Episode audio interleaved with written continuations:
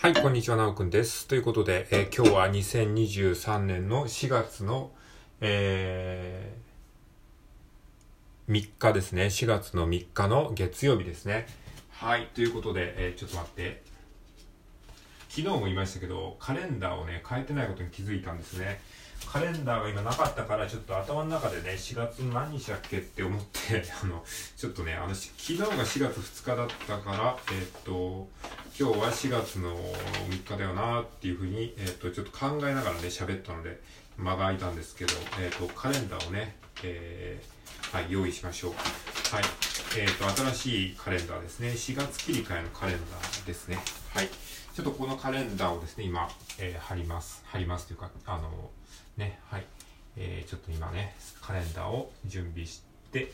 はい。えーカレンダーね、つけましたね。はい。4月のカレンダーが、えっ、と、ね、4月始まりのね、今年度のね、2023年のカレンダー。で、今まで使ってた2022年度のカレンダーは、はい、お疲れ様でしたっていう感じで、いやもう紙質が全然違いますね。同じカレンダーなんですけど、あのー やっぱ1年使うと紙が黄ばみますね。紙が黄ばむことが分かりましたね。全然紙がね、紙の色が綺麗ですね。はい。ね、あのーお疲れ様でした。2022年 ,2 年のね、このカレンダーさんにね、ありがとうっていう感じで、ちょっとね、あの、感謝の意を述べながらですね、あのーて、捨てさせていただきます。はい。ということでね、まあカレンダーをね、変えつつ、えーちょっと喋っていきたいと思いますけど、はい。ということでね、今日はね、何を喋るかっていうと、あの、まあ、言語化能力を高めるためにやってきたことはっていう、まあ、そういうテーマで話していきたいと思います。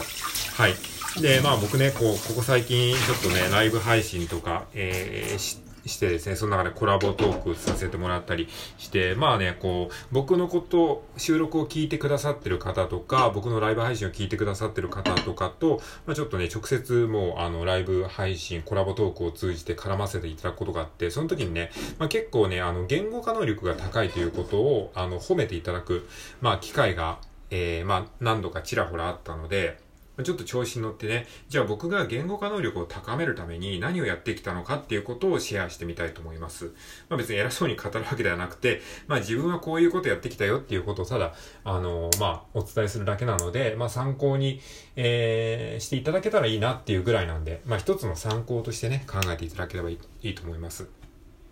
はい。じゃあまあ結論先に言っておくと、まあもちろんいろいろありますよ。いろいろあります。ラジオトークをこうやって毎日やることもそうですし、まあ本当にいろいろあるんだけど、じゃあ自分が今までやってきた中で一番効果が高いなって思ったことは何なのかっていうことを、あえて一つね、あえて一つ選ぶとしたら、えー、スマートノートっていうね、まあノート術ですね。ノートに自分の思ったことを書くっていうことが基本なんですけれども、その中でも、まあスマートノートっていう、まあノート術のね、メソッドがあるんですね。はい。あのーまあそれが僕僕がね、あの個人的には今までの中で一番長くやってきたことだし、これがね、かなり言語、言語化能力の向上に、えー、向上の、まあ、下地になってるんじゃないかなっていう気はしてますね。はい。うん、です。はい。あとはね、この、まあ、日々のこのラジオトークの配信自体も、やっぱりこ、これも言語化能力を高めるための、えー、やってるんですけれども、にやってるんだけど、それ以前の問題として、まずその、まず喋れないっていうところがあるじゃないですか。えー、そもそもそんなペラペラ喋れないよっていうところがあると思うんですが、そういう方のためには、まずはですね、そのノートに自分の思ったことを書くっていう訓練は、かなりね、こう、いいと思いますね。まあ僕ももしラジオトークがね、もし僕がこうやって、あの、喋れなくて、その、まずそのラジオトークにそもそも喋ることがないとか、あの、こんな風に思ったことをパンパンパンパン喋れないっていう段階であればですね、まずはそのノートに、あの、ゆっくりとですね、落ち着いて文字を書くっていうところから始めることをですね、お勧めしたいですね。はい。えー、ということなので、あの、まあ、昔の自分にもし言うとしたらですね、あの、どうし、どうやったら言語化能力高められるんですかって言うとしたら、あの、ノートを用意して、そのノートに、えっ、と、自分の思ったことを日々、えー書き連ねる、えー自分の思ったことを言葉にする練習をしなさいというふうに言いたいと思いますね。はい。で、まあ、その中でもスマートノートっていうね、メソッドがあるので、それはね、あの、非常におすすめですね。まあ、個人的にね、個人的におすすめします。えっと、まあ、スマートノートね、YouTube 動画でその解説してるやつがあると思いますので、それをリンクで貼っておきますか。あとね、Kindle Unlimited を登録してる方だったら、あの、電子書籍であの、Kindle Unlimited で無料で、あの、サブスク登録してれば、あの、無料で読めると思いますので、それで、あの、本で一回ね、読んでいただければ、どういうものかっていうのがわかると思いますので、まあ、そういうのを、えー、見ていただければいいかなと思います。はい。うん、まあ、基本はノートに書くっていうだけなんですけどね。まあ、そう、どうやってノートに書けばいいかっていう、その手法ですね。はい。で、スマートノートっていうのはね、あの、岡田斗司夫さんっていうね、まあ、YouTube で見たことある人結構いらっしゃるかもしれないですけど、切り抜き動画とかでね、最近あの、よく出回ってますけど、まあ、岡田斗司夫さんっていうね、まあ、あの、評論家の方ですね、えー、オタク評論家っていうふうに昔言われてましたし、あの、エヴァンゲリオンを作ったガイナックスっていうね、あの、会社をもともと立ち上げた方であって、まあそういったね、サブカル、サブカル文化とかが好きな人だったら、まあ知ってる方多いと思うんですけれども、その岡田斗司夫さんが、えー、提唱したノート術なんですよね。で、僕はですね、岡田斗司夫さんのその発言とかですね、そのなんか、あの思想っていうかそのね、まさにその方の言語化能力がめちゃくちゃすげえなって思ってたんですよ、昔から。あの、本当になんかみんながぼやっと思ってることとかを的確に言葉にする、そのなんか、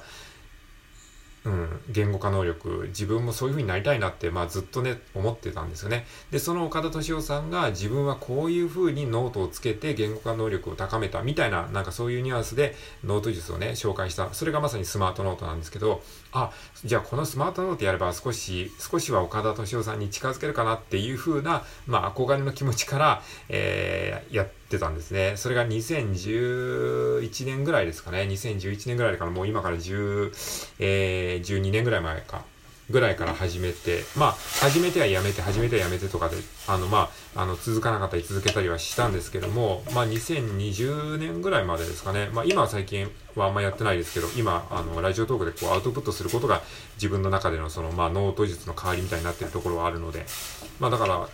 そうですね。えー、っと、まあ、まあ、8年から10年ぐらいはやったような気がしますね。そのノート術っていうのを。まあ、なんだかんだね。まあ、そういう感じで、あの、地道にコツコツね、あの、自分の言語化能力を高めるっていうことをやってたわけなんですよ。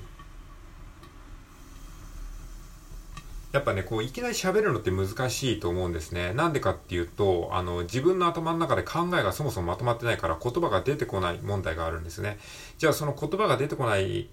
ならどうすればいいかっていうと、ノートに文字を書くんですね。これは、あの、まあ、あのー、なんでノートに文字を書くといいのかっていうと、暗算と筆算みたいなもんですね。だから僕が今こうやってペラペラ喋ってるのは、ある意味で暗算みたいなことをやってるのに近いのかもしれないですね。あの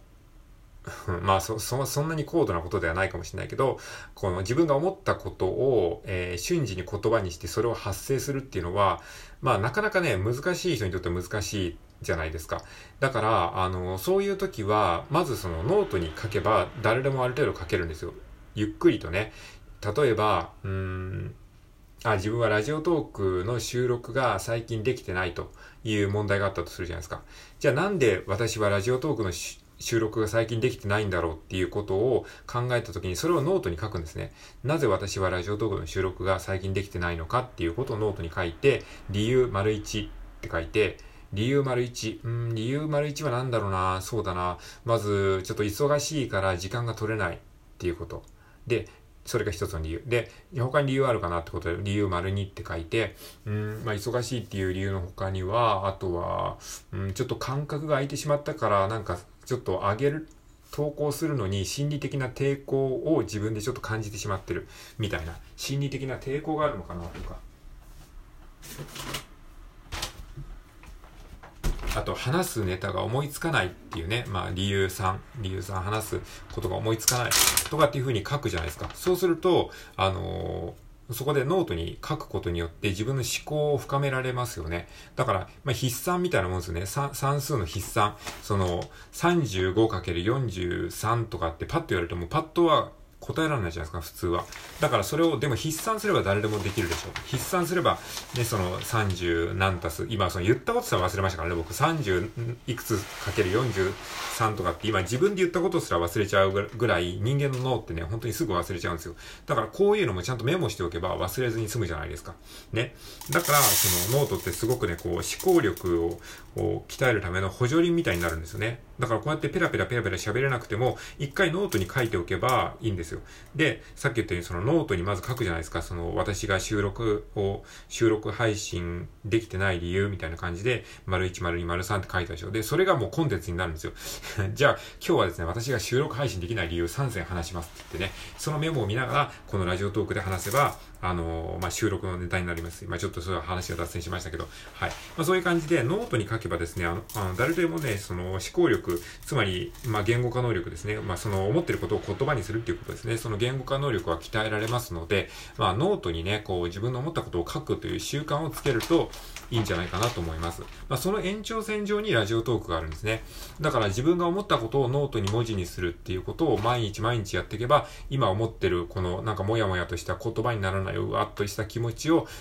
まあ、言葉にならないのが本来なんだけど、それをあえて言葉にするっていうことをノートに、えー、こう書き記す、書き記す、書き記すっていうことを続けていくと、えー、それがもうだんだんとこう当たり前になってくるので、えー、そうするとそれを今度は見ながら喋ってみるとかですね、そういうことを繰り返していくと、今度はもういちいち書かなくても自分が今この瞬間思ったことをこの瞬間に言葉にする。で、その言葉の精度が上がっていくんですね。だからよりこう的確な言葉が出てくるので、なんかこう、思ったことをパッとこう言語化できるようになるんですね。で、そうやって自分の思ってることを言語化できるようになると、今度はその他人が他人が思っててもなかなか言語化できないことを、こういうことですよねっていうふうにサポートしてあげることもできるんですね。そうすると、ああ、なんか自分が言いたいことを代弁してくれてありがとうございました。みたいな、えー、ことにもなるので、まあすごくね、その他者貢献にもなっていくんですね。まあなのでね、そういった感じで、まあ僕は言語化能力を高めていきましたよっていう、まあ一つのね、事例をシェアさせていただきました。まあもちろんいろんな方法がありますけども、まあ僕がやってきた中で、個人的に一番効果が高いなって思ったのはスマートノートっていう方法ですですね。まあ本当に、あの、長年かかりますし、すぐにね、パッと成果が上がるようなもんじゃないと思いますけど、まあ本当に基礎体力をつけるつもりで、えー、もしよかったら、ちょっとやってみてはいかがでしょうかっていうお話でございました。はい、以上です。